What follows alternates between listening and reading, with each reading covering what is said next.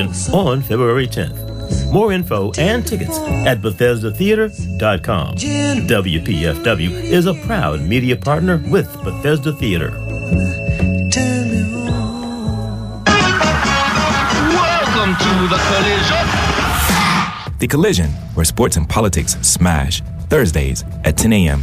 and on iTunes and Google Play. WPFW, Washington, D.C.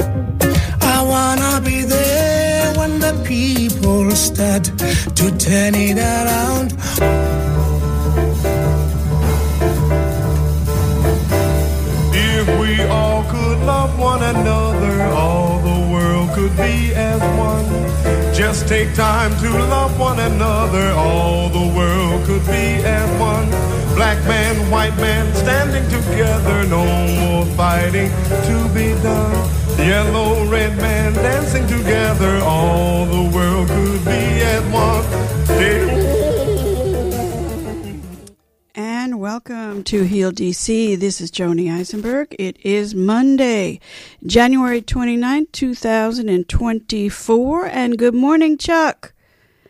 Joni. Glad to see you and hear you. Uh, We have an exciting show. I'm very excited about today's show. We are spending the hour with none other but than Tom Porter. Tom, who many of us consider to be the godfather of WPFW and much, much more. Uh, we our main theme for the day is going to be what is to be done, and Tom's going to explain that in a moment. But of course, Tom has a, a, a very rich background coming out of Cincinnati, and I'm going to ask him a few questions when we when we start in a moment about what influenced him in his life to become who he is. Uh, but he uh, has been, of course, an activist. I know he worked with Jesse Jackson's campaign in the 19 uh, not 80s back then uh, when Jesse was running for president. Uh, he also worked at, uh, he taught at Antioch's Graduate School of Education, director of Antioch's School of Education.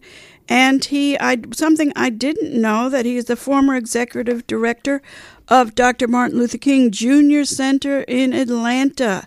So we're going to be uh, speaking with Tom directly in a moment. But before we do that, we are going to play Tom a snippet of Tom Porter's uh, intro song as we used to hear him way back when.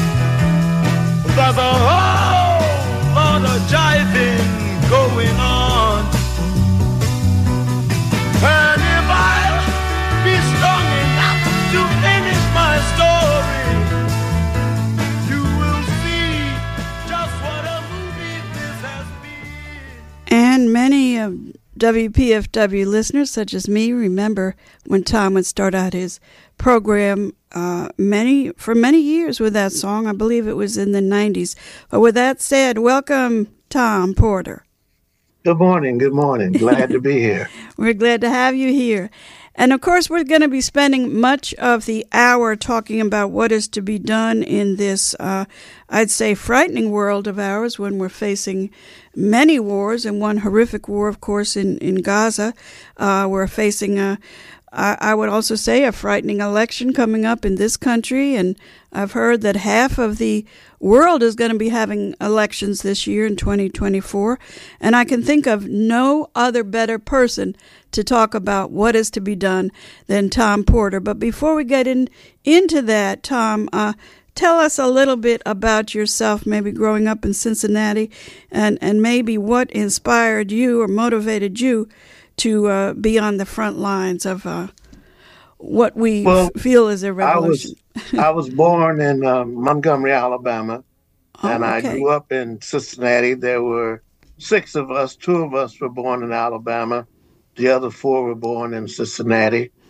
Uh, and I, when I grew up in, in Cincinnati, I grew up in a neighborhood called the West End, which was a large black neighborhood but it was a very caring and nurturing uh, neighborhood. As a matter of fact, uh, people who grew up in the West End who are still on the planet, we still celebrate uh, the West End with a dance in Cincinnati once a year. And we even had a mini Cincinnati gathering of the West End and its extensions a couple of couple of months ago at the home of Jeff Banks. Probably mm. the greatest influence on me, besides the neighborhood that I grew up in, was my parents, Laura and David Porter. Um, they was my father grew up on his grandfather's farm, and my mother grew up in the city of of Montgomery, and uh, they were very active. Uh, my mother, especially in the union. My father was also in the union. They were both very militant and clear about this country and what it meant or did not mean for Black people. And um, the infrastructure in the West End, having Black librarians, uh, Black men and women who ran the YMCA and the boys' clubs and what have you. And somebody was always teaching you something. Uh, the librarian, the the men and women who worked at the boys club, and just the feeling of the whole. Even though it was a segregated co- uh, community, it was a united community. I mean, Cincinnati has a rich history, one of of education. It's always had, uh, at least up until the time that I grew up, a great educational system, and many leaders in the South who could send their children to get educated sent them to Cincinnati and um, it always had a rich cultural uh, community, and lots of musicians came out of Cincinnati from Bootsy Collins, the Isley Brothers, George Russell, Sonny Brown, Frank Foster, um, and the list goes on and on. So it was a very rich community, and I always had uh, rich jobs from the time that I was five years old. I had some kind of hustler job. and uh, I worked in the Regal Theater when I was about in the uh, fifth or sixth grade selling ice cream. And on the weekends, they had stage shows. And so all of these black entertainers would be there live. And so, not knowing who they were, but finding out later that I heard Paul Hucklebuck Williams' band. Uh, Coltrane was in that band. I don't know if he was in the band that that I heard.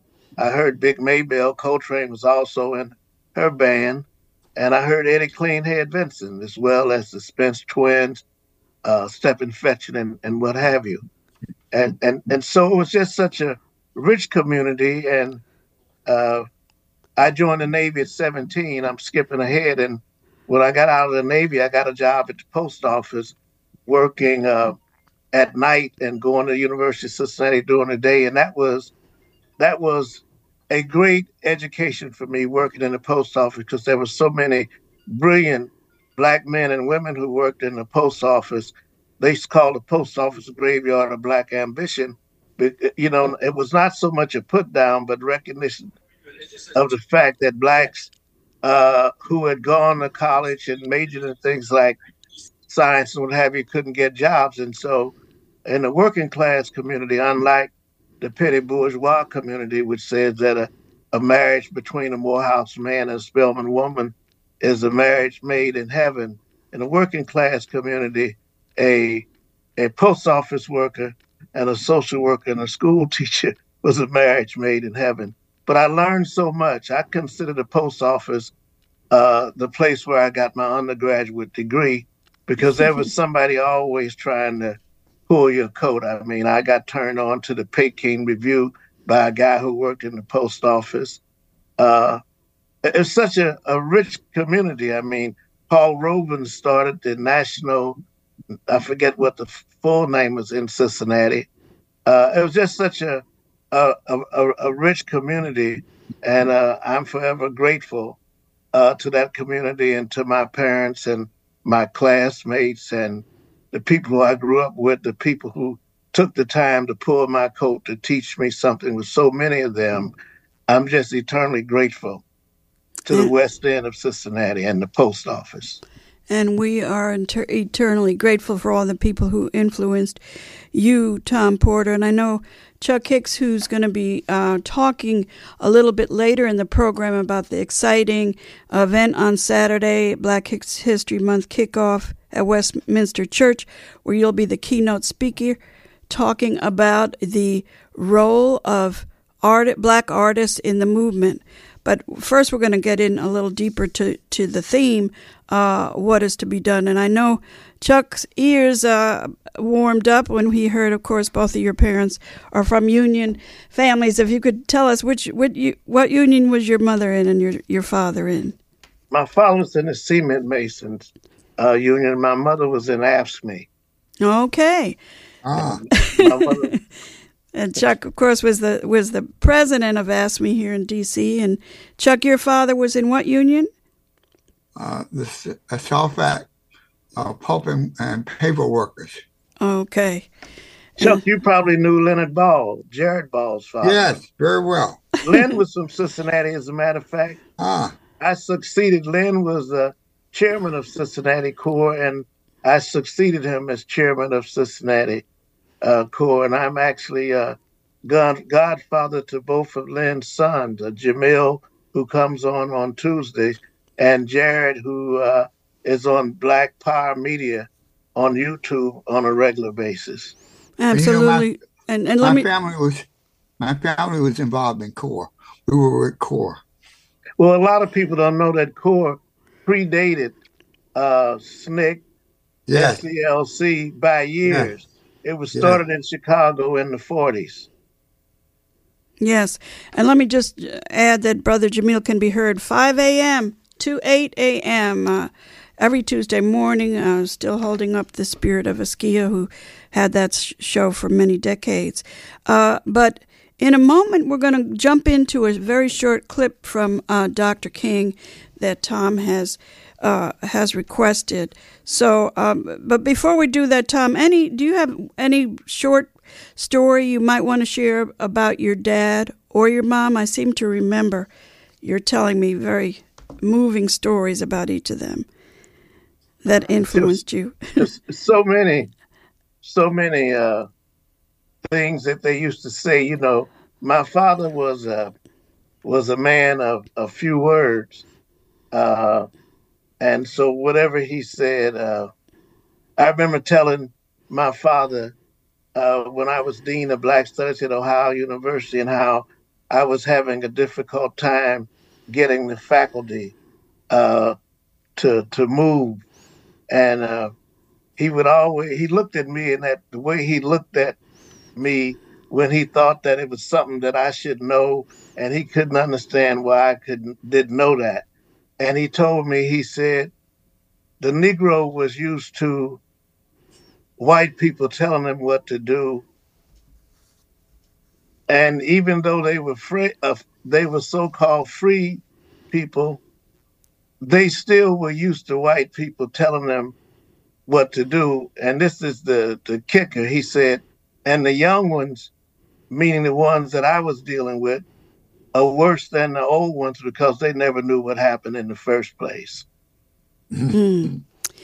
And with that said, we're going to jump in. Tom, you want to introduce this little clip? Tom has requested uh, we're going to play as many of the songs as we can get in, but we're going to start out with a clip.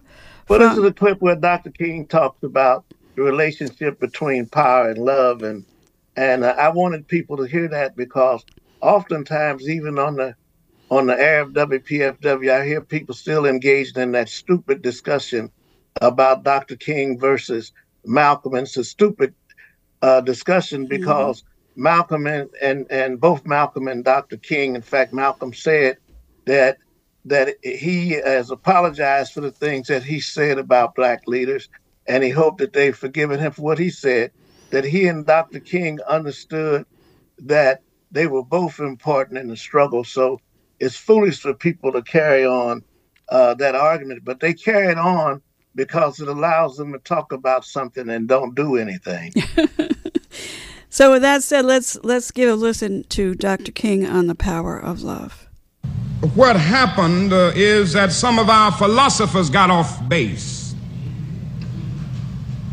And one of the great problems of history is that the concepts of love and power have usually been contrasted as opposites, polar opposites. So that love is identified with a resignation of power and power with a denial of love. It was this misinterpretation that caused uh, the philosopher Nietzsche, who was the philosopher of the will to power, to reject the Christian concept of love. It was the same misinterpretation which induced Christian theologians to reject Nietzsche's philosophy of the will to power in the name of the Christian idea of love. Now we got to get this thing right. What is needed is a realization that power without love is reckless and abusive, and that love without power is sentimental and anemic. Power at its best.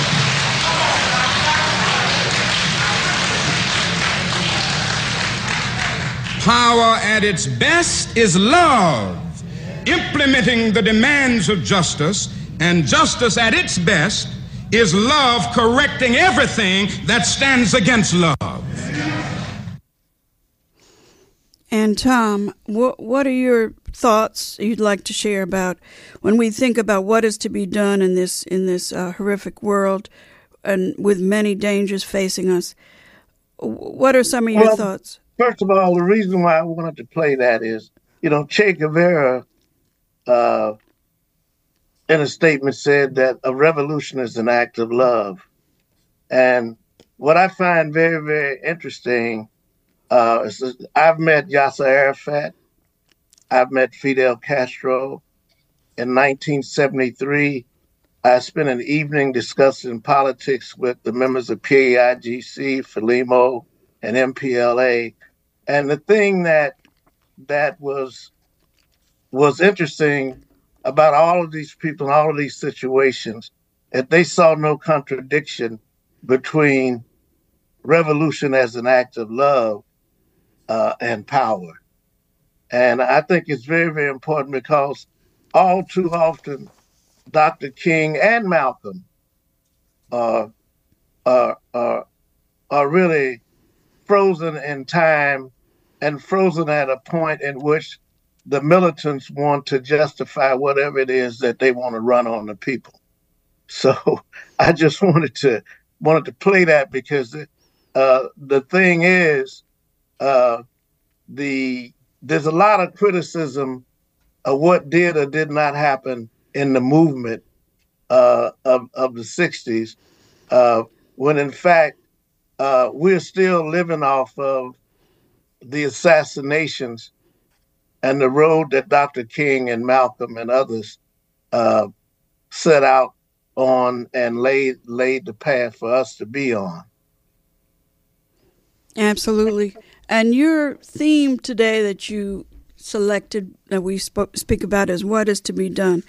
And perhaps, I don't know if you want to share some of the historical context for that phrase, but uh, definitely well, start to talk about what is to be done. the historical context for it is uh, uh, uh, V.I. Lenin, who was some a little bit of a revolutionary.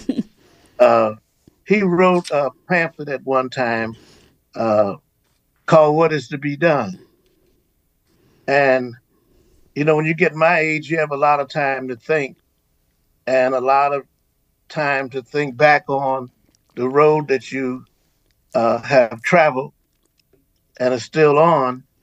And and as I listen to uh, many of the pundits on television and on the radio, even this station, um, there's a lot of conversation. Uh, is what a good friend of mine, Robert Rhodes, called vindication literature. They did this to us. We did this. We did that. But very little conversation of what we need to do about what has been done to us, what we need to do about the predicament that we're in.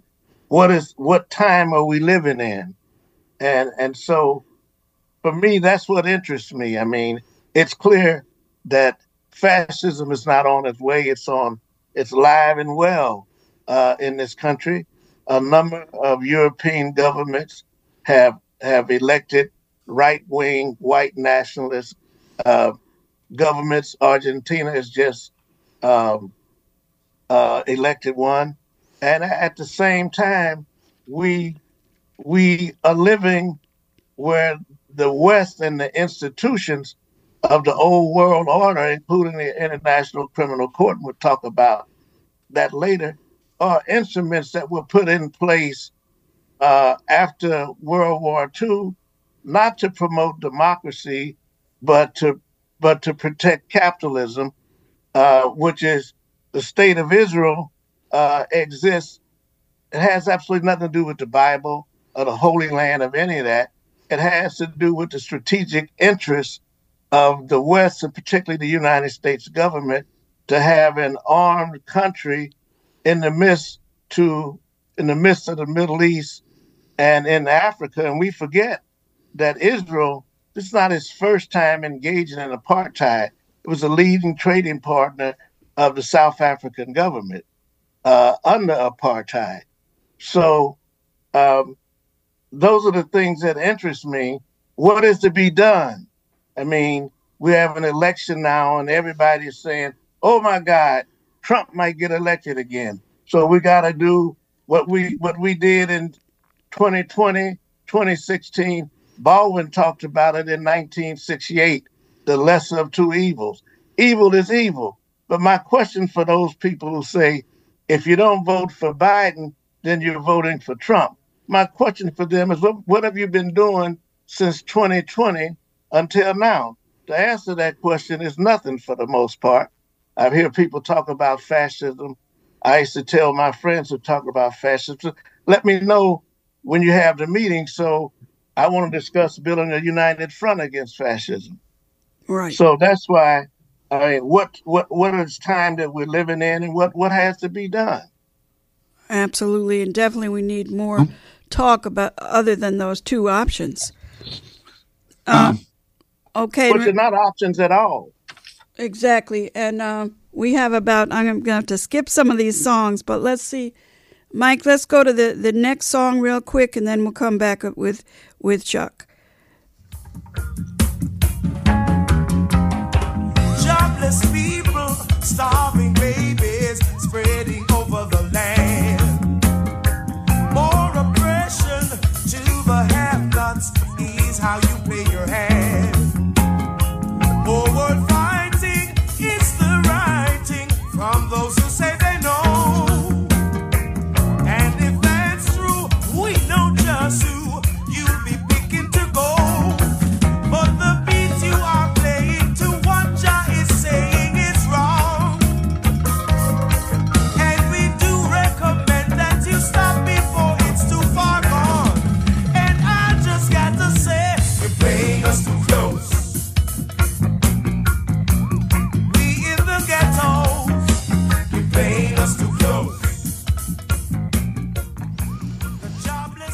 And that song is still true from Third World, and many of us remember it uh, back in the day. You're listening to Heal DC with me, Joni, and Chuck Hicks. We're spending the hour with none other than Tom Porter, the godfather of WPFW, and much, much more. Uh, we're going to be speaking a little later about his uh, being the keynote speaker at Chuck Hicks's annual event uh, this Saturday, February 3rd at Westminster. Uh, but let's let's uh, continue on with the discussion of the hour, the main discussion, what is to be done. Chuck, did you have a question or, or comment? Yes, I did. Tom, I'd like to kind of go back and, and look at, uh, ask what is to be done in the African American community primarily, or in the community when we look at health, when we look at crime, when we look at racism and jobs and economics. What is to be done in those areas that you think we need to do to get a whole, get come back to building a community? Well, I mean, first of all, we have to understand that there was never a plan for Africans or black people beyond slavery. And everything that has happened since then, various amendments and uh, voting rights and what have you, uh, have been been done, as Dr. King would say, no American president had done any more for the black man than he was made to do. So it was under duress that these various presidents and congresses and what have you uh, uh, uh, have um, have done these things, whatever positive things we should call them that. But the breakdown, uh, since there was never a plan for African Americans and uh, of black people in this country beyond slavery, so that there has been consistent, whether it's Democrats or Republicans, uh, uh, in trying to stop any movement on the part of black people for freedom, justice, and equality. And to answer your question, the situation that we find ourselves in uh, today in the black community has a lot to do with the betrayal of the revolution or the movement in the 60s on the part of a new group of petty bourgeois people on the right and the, and the left uh, who have stood by and allowed things to happen in our community. I mean, I'll give you an example. There's only one school in D.C. that has a marching band. Mm-hmm. And they have to earn their own instruments. They have to earn money to pay, and that's Eastern High School. So uh, when you look at the images, and and when you look at so so I want to stick on this thing about education. There are all of these reports that kids that the truancy rate is high. We used to have a definition of education in the movement, which said education should equip you to deal with your environment if your environment is negative or oppressive, uh, it should equip you to change it. If it doesn't do either of these, then you don't need it. And the schools don't do that. And I've said that if the schools were worth going to, the kids would be going to school. I mean, I've heard more than one teacher say, we don't need to be teaching all this black stuff. Mm. I wow. mean, and so you have that mentality. And so it is easier for kids to skip school than to go to a school because kids aren't dumb. They see what's going on around them. You think kids don't see that the neighborhood has changed from black to white? You think kids don't see this? You think kids don't see that this is where my grandmother used to live or my great grandmother? You know, kids are not dumb. And so we have to continue to answer your question. We have to continue what we started. We have to continue uh, to resisting oppression and organizing and teaching uh, our kids, our kids what they should be doing. I mean, we, I hear people talking about the Panthers. I don't see anybody going over in the southeast and the southeast of this country organizing kids because I tell you what, it's very, very dangerous. It's very, very dangerous. I remember once in the 60s when kids were fighting each other and we started organizing and uh, planning dances for the kids. And we had one, one Friday night, we were in a popular drive-in restaurant and it was down in a valley light and we were passing out leaflets uh, to the kids about dance that we were going to have and what have you. And somebody told me to look up, and I looked up, and there was a building, and there was about 10 cops who had rifles trained on us. Mm.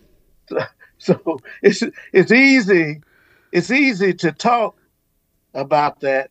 It's but that's what needs to be done. I mean, we talk about critical race theory, and the conversation takes place of whether or not critical race theory is going to be taught at white campuses and what have you. I mean, critical race theory needs to be taught in every church, in every neighborhood center, in the black community.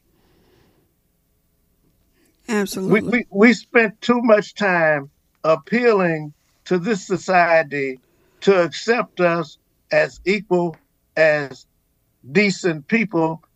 Mean, we, we've been trying to convince the devil that hell is worth getting into, and we should be trying to get away from hell as fast as we can.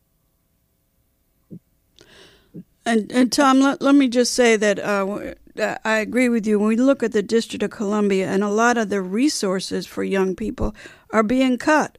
A lot of the resources for combating uh, youth gun violence and gun violence in general is being cut by this mayor. Uh, the teachers are not getting the support, from what I hear, that they need. So, and it's interesting. This year, I think, is the 45th anniversary of Marion Barry's uh, youth leadership uh, uh campaign, and uh, we need more support and more dollars instead of spending all these billions uh, killing as many children as we can every minute of the day. We need money here in Washington D.C. to better support the youth and and have budget items that would train uh, youth and adults to support the youth. Uh, and with that said, again, you're listening to PFW. Tom Porter is our guest for this hour, talking about what is to be done. And uh, he's going to be the guest speaker, as we'll hear about in a moment. But let's hear what a public enemy had to say. Mikey.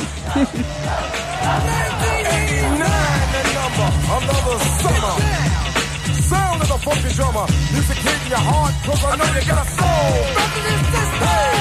Listen if you're missing, y'all. Swinging while I'm singing. Hey. Giving what you're getting. Know what I know in. While the black band's sweating. In the rhythm I'm rolling. Gotta give us what we want. Uh. Gotta give us what we need. Hey. Our freedom of speech is freedom of death. We got to fight the powers that be. Fight the power. Fight the power. Fight the power.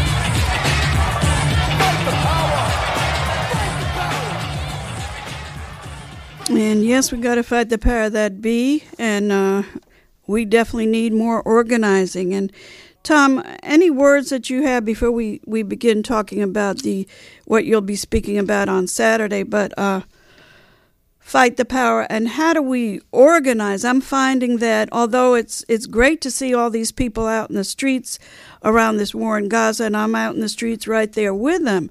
But what I notice is that the org the organizing is not uh, what it's used to be. It's sometimes very hard to even find out when these demonstrations are taking place. The the different organizations that are out there often do not communicate with each other. So the basics of organizing that was certainly in effect, for example, in the Montgomery bus boycott, is not even studied today. So, what are some of your thoughts about about the need to really focus in on real organizing and not just texting and jumping on the phone on the on well, it's unfortunate as and it is unfortunate and it is the uh, the greatest example of fascism and genocide that I have seen in my lifetime. Although I lived, uh, uh, I'm old enough to have lived in the time of fascism in Germany and what have you, and Cincinnati being a German uh, German town in many ways, there were actually Nazi sympathizers marching in the streets of Cincinnati. I can remember that mm-hmm. uh, as a as as a, as a young young kid, but and that is because we go from event to event. Uh, we have uh, most of the groups are organized around special interests, whatever their special interest is. You know, you got one group, you know, that's dealing with the whole transgender and what have you, and you got another group that's dealing with this and dealing with that. when in fact we're not focused. The great the greatest issue of our time is climate climate change. Mm-hmm. And and the second greatest, but but perhaps more important, importantly, is the rise of right wing nationalism in the world, uh, in major institutions in the world, including in this country. You are not going to solve the problem of the climate uh, under these kind of conditions. At the same time, there needs to be a united front. I mean, one of the things about the movement, that was a movement that was made up of a lot of people in different groups. You know, you you had the Young Lords and you had the Black Panthers. You had uh, it was a movement, a movement of people. Now there's not a movement. I remember, and I will not mention the name that I called up a person who's always on on on TV and on the news and in the Congress, and I said, this was before Trump uh, didn't get elected. The last election, I said there needs to be a movement to impeach Trump. It won't happen, but you need to build a movement of of of, of people. Well, she came back and said that the people that she talked to said they were working on their various issues. Now, Trump didn't get elected, although he claimed that he did, but 72 million people voted for him. So even if he didn't exist, even if he was a drop dead tomorrow, you got 72 people, 72 million people who believe in the madness that he was talking about and is still standing with him in spite of all of the stuff that he says. And he basically says that he thinks the president should have absolute power. And that's fascism. And so until we realize, and this is you know, I hear some black folks say, well, I don't want to be bothered with white people. Uh, I don't want to be bothered with Latinos. A united front is just that. It's, it's, it's just that. And then there's the ideological question. Uh, what is the ideology that's guiding the movement? That gets to be really tricky. mm-hmm. I don't want to get off into yes. that, but uh, uh, so far, all of the people who I respect, who were leaders, most of them had no problems with socialism or Pan Africanism. So if you have a problem with those two things, chances are you're not going anywhere.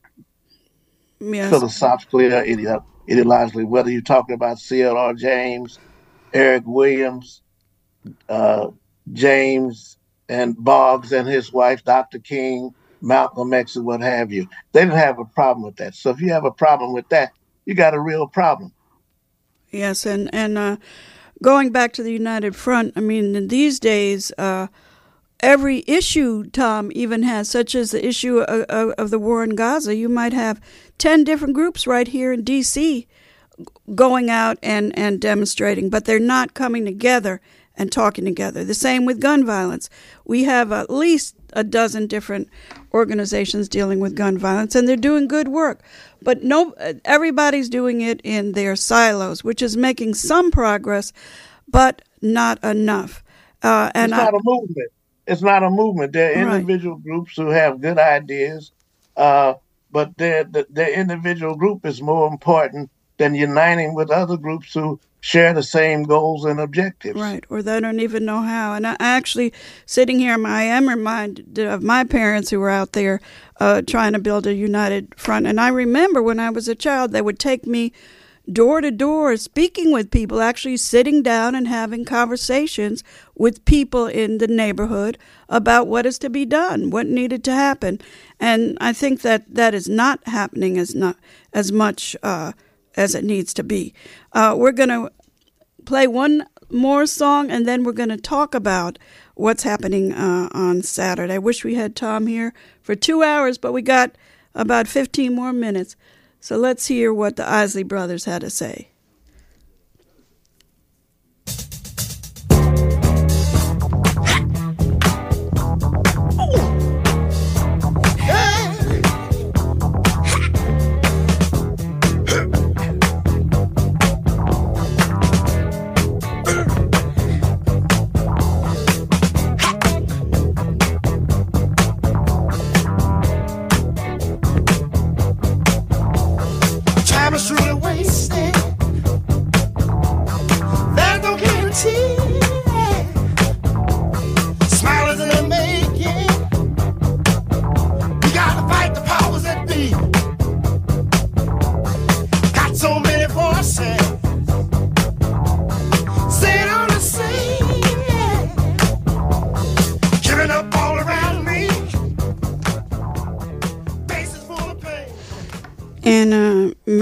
Us remember that song, and when we hear these songs, it does inspire us to uh, to fight the power and to uh, really try to make a difference in this world. Which is brings us to what's happening on Saturday. And Chuck Hicks every year uh, organizes with the DC Black History Celebration Committee a fabulous event every year, uh, which is the uh, Black History Month kickoff event. And luckily, these days we can have it in person. Uh, so, Chuck, tell us what's happening on Saturday. Well, Joni and Tom, we're excited about our keynote speaker, which is going to be Tom Porter. And the theme this year for Black History Month is Black Artists. And I thought about that. And then I thought about why don't we look at Black artists as activists? And Tom is going to do this wonderful, brief uh, piece, uh, period of talking about Black artists as activists. And we look at the music genre, the poetry genre, painters, dancers. There's just so much. And this is the beginning of a series that we're going to do on Black artists as activists. Uh, and it's going to be at Westminster Church on Saturday the 3rd. Westminster is at 400 I Street Southwest. And it starts at 11 from 11 to 2. And there will be uh, entertainment, there will be giveaways, and of course, there will be some awardees. And we're happy to award uh, twins, Karen and Sharon, Reverend Motley, Nina Rucker, uh, Brenda Sales, Susan Worker, and Robert Van Zandt are people who have been in this community, don't get a lot of praise for their work, but they're down on their foot soldiers. And every once in a while, it's good to recognize foot soldiers who hold up all that you're trying to do. So we're looking for a, a good crowd. We've got lots of responses from people coming. So please join us on Saturday at 11 o'clock at Westminster Church. And it's limited parking, but it's subway accessible. And it is free. It is free. And uh, Chuck talked about giveaways. I know you can uh, get some of those Black Seeds calendars for a little bit of change, which is well worth it. And I just wanted to lift up three people who I heard, and many of these honorees are very much a part of the PFW community. The twins, Sharon and Karen, uh, uh, often are on this show and, and other shows. And one thing I, I love that they do each and every year is take a busload of people, and this year I think it's going to be youth, a busload to Harriet Tubman's uh, place out there on the Eastern Shore with a lot of discussion of history. And then our own Nana Malaya uh, was also being awarded. Nana Malaya is very much a part of this radio station. I know Tom knows her as well. She calls in a lot, and we're so excited that these three sisters are getting an award in, in addition to others. Uh, and again, Tom, would you? We have a. We still have about ten minutes left. So, um, if you want to share anything about that, the theme that you are going to be speaking about, the role of black artists in the movement. And of course, we heard some of the songs that we could spend all day uh, playing the songs, but uh, I know you were close to Amiri Baraka. And anything you'd like to share with us now? Well, uh, the late uh, Amilcar Cabral, who uh, successfully led a struggle against the Portuguese and liberated the nation of Guinea-Bissau. Uh, his book, "A Return Return to the Source," is one of the books that's at the top of my list. And and in talking about culture, he says that culture is a product of history and a determinant of history. And that's an interesting statement because if you study the role of culture in the struggles of black people in this country, initially the slaves could only discuss uh, whatever they want to discuss under the guise of religion or in music.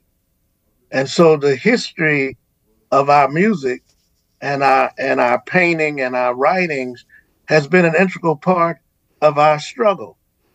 And so when you look at the movement in its most recent uh, stage, and I, I, consider the movement in the in in this in the fifties and the sixties as being recent, the artists were actively involved in the movement, whether they were actors, uh, Ossie Davis and Ruby Dee, Harry Belafonte, uh, Amiri Baraka, or musicians like Miles Davis. His album My Funny Valentine was a benefit for the Congress of Racial Equality. Mm-hmm. Charlie Parker did a fundraiser for Benjamin Davis, a communist councilman in Harlem.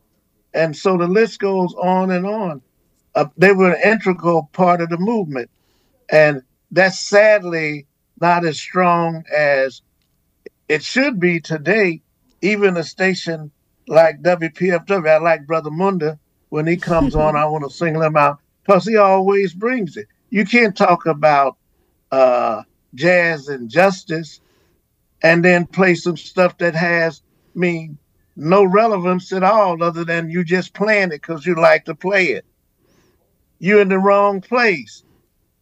And, and, and, and I'm saying that because this station has a pivotal role to play in the struggle right here in D.C. We were successful at stopping them from passing a death penalty here in D.C. And that was thanks to Tom Porter. He, well, he thanks got, to all of us. But what I'm simply saying is that that's missing today.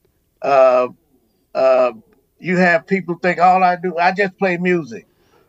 I'm not interested in that. I'm not interested in that.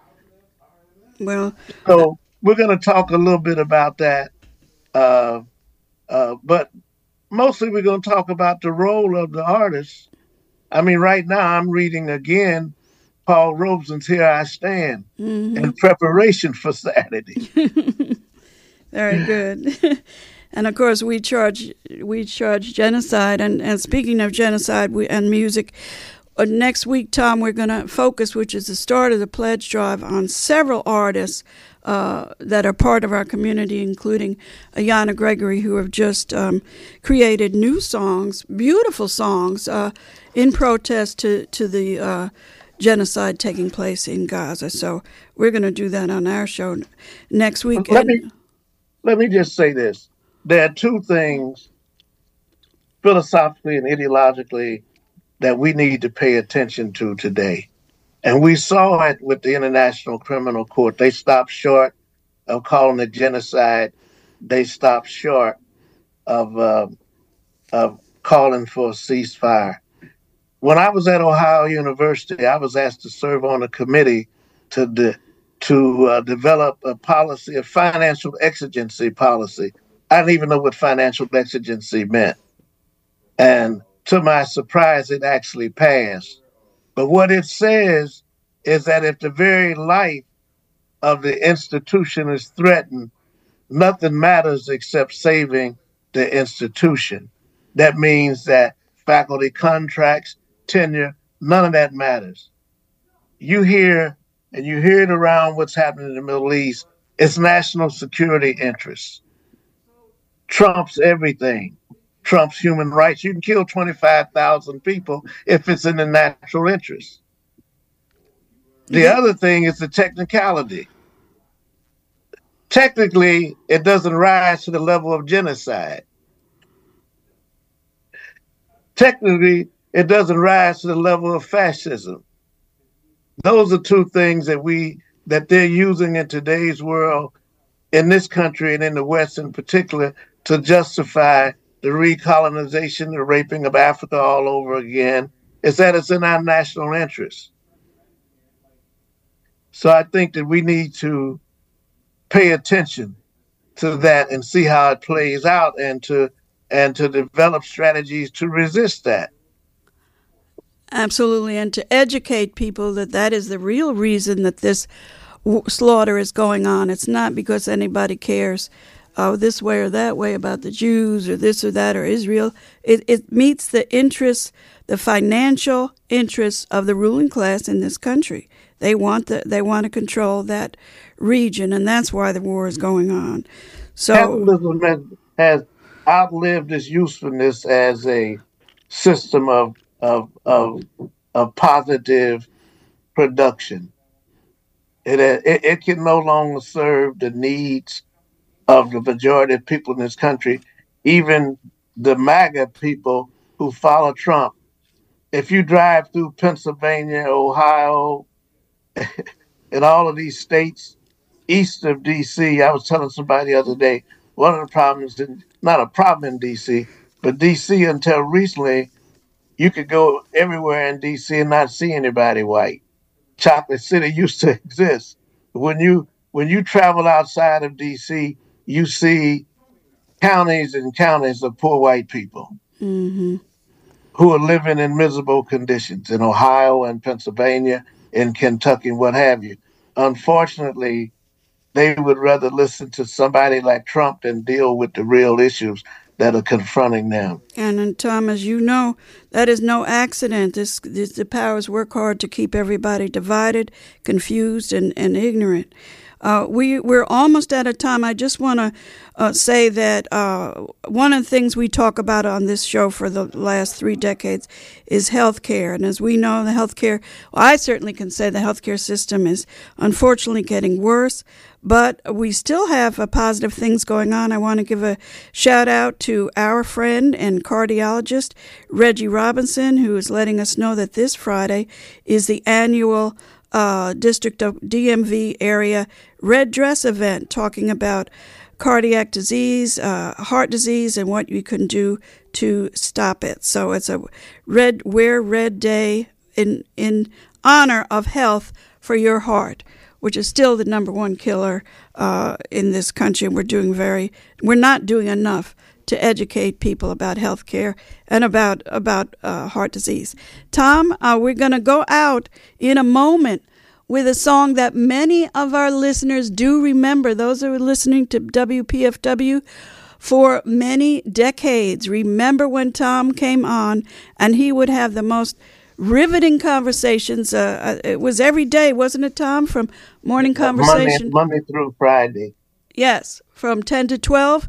Uh, started out with Hugh Masekela, and in a moment we're going to hear the song that uh, Tom ended with, and he would be discussing very difficult topics, heartbreaking to- topics, uh, frightening topics, etc. But when this ca- song came on, it, it put a smile to our faces, and we we use these this song in many ways, uh, even when uh, Tom left his position at the, or the station. But um, we're going to listen to that in a moment. Uh, and again, Chuck is encouraging everyone to come out this Saturday for the free event at Westminster Church, 11 a.m. to 2 p.m., uh, with our honorees. And uh, Tom is the keynote speaker talking about the role of black artists in the movement. And Tom, you have one minute for your final statement. well, I, I, would like to uh, just send my condolences out to the families of three people who were very instrumental in, in my life. Uh, Kenneth Davis, also known as Damani, who in, who encouraged me uh, and taught me how to jog. He and Duku, so I got up to three miles a day uh, every every morning, thanks to Damani and Duku. Damani passed away a couple of weeks ago. Um, Roderick Calhoun, known as Ross Rosai when he lived here in D.C., a former student body president at Central State in Ohio. Uh, he passed away.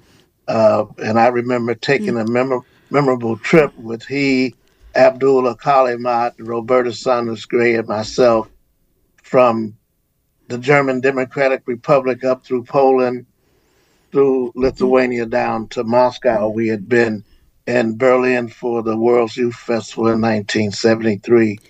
And I just learned this morning that my good friend and comrade, Antonio Grillo, known as Tony, had passed away. Hmm. So I'd like to send my condolences out to their families. They were tremendous warriors and role models. And thank you, Tom Porter. And let's let's hear as we close out what Tom uh, had to share with us each and every weekday on his morning conversations. Blue sky, happy days are here again, smiling at me. The skies above are clear again. Nothing but blue skies. Let us sing a song of cheer again. Do I see happy days are here again? Bluebird all together, shout it now, singing a song. Let us tell the world about it now. Nothing but blue skies. There is no one who can doubt it now. From now, happy days are here again.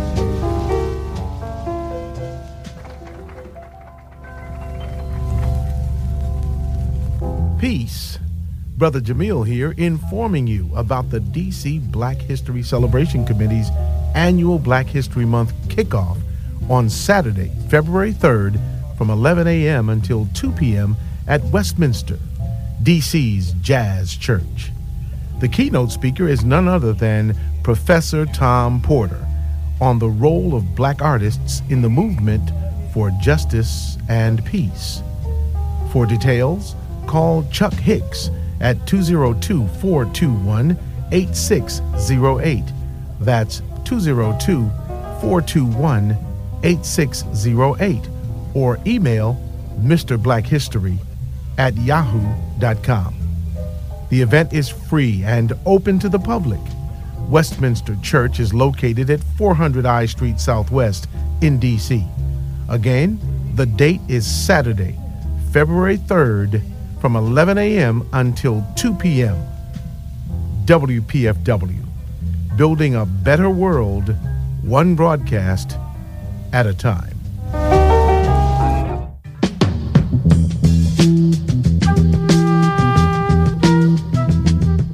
Scott Heron said, The revolution will not be televised, and yet we've seen oppression, suffering, and resistance streamed in real time across this country and around the world from Palestine to DC. In times like these, it's imperative to have a station like WPFW that centers justice, reflects hope, and fosters solidarity throughout our music and public affairs programming. From February 4th through the 24th, we offer you the opportunity to partner with us in this critical work of liberation by donating during our Winter Pledge Drive and ensuring that WPFW will be here to chronicle the revolution. WPFW, revolutionary radio for revolutionary times.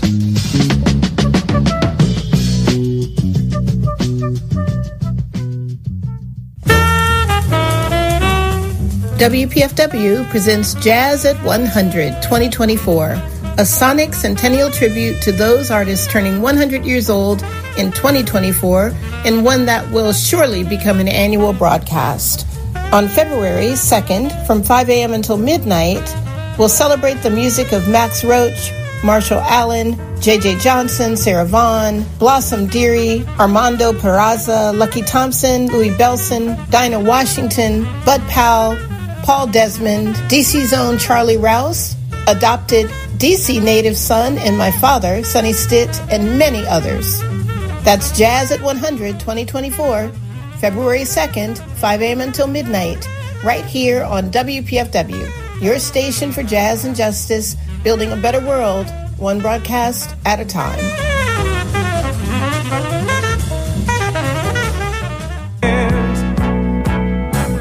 The best in live music entertainment is coming to Bethesda Theater. Peabo Bryson, the legendary voice of love, for two big shows on Friday, January 26th at 8:30 p.m. and Saturday, January 27th at 8 p.m. Celebrate legend Bob Marley at the annual One Love Birthday Bash featuring popular reggae band I and I Rhythm on Saturday, February 3rd at 8 p.m. Celebrate more love at the Quiet Storm Valentine's Celebration featuring live performances of classic love songs on Saturday, February 10th at 8 p.m. Peabo Bryson on January 26th and 27th. Bob Marley, the birthday bash on February 3rd, and Quiet Storm Valentine's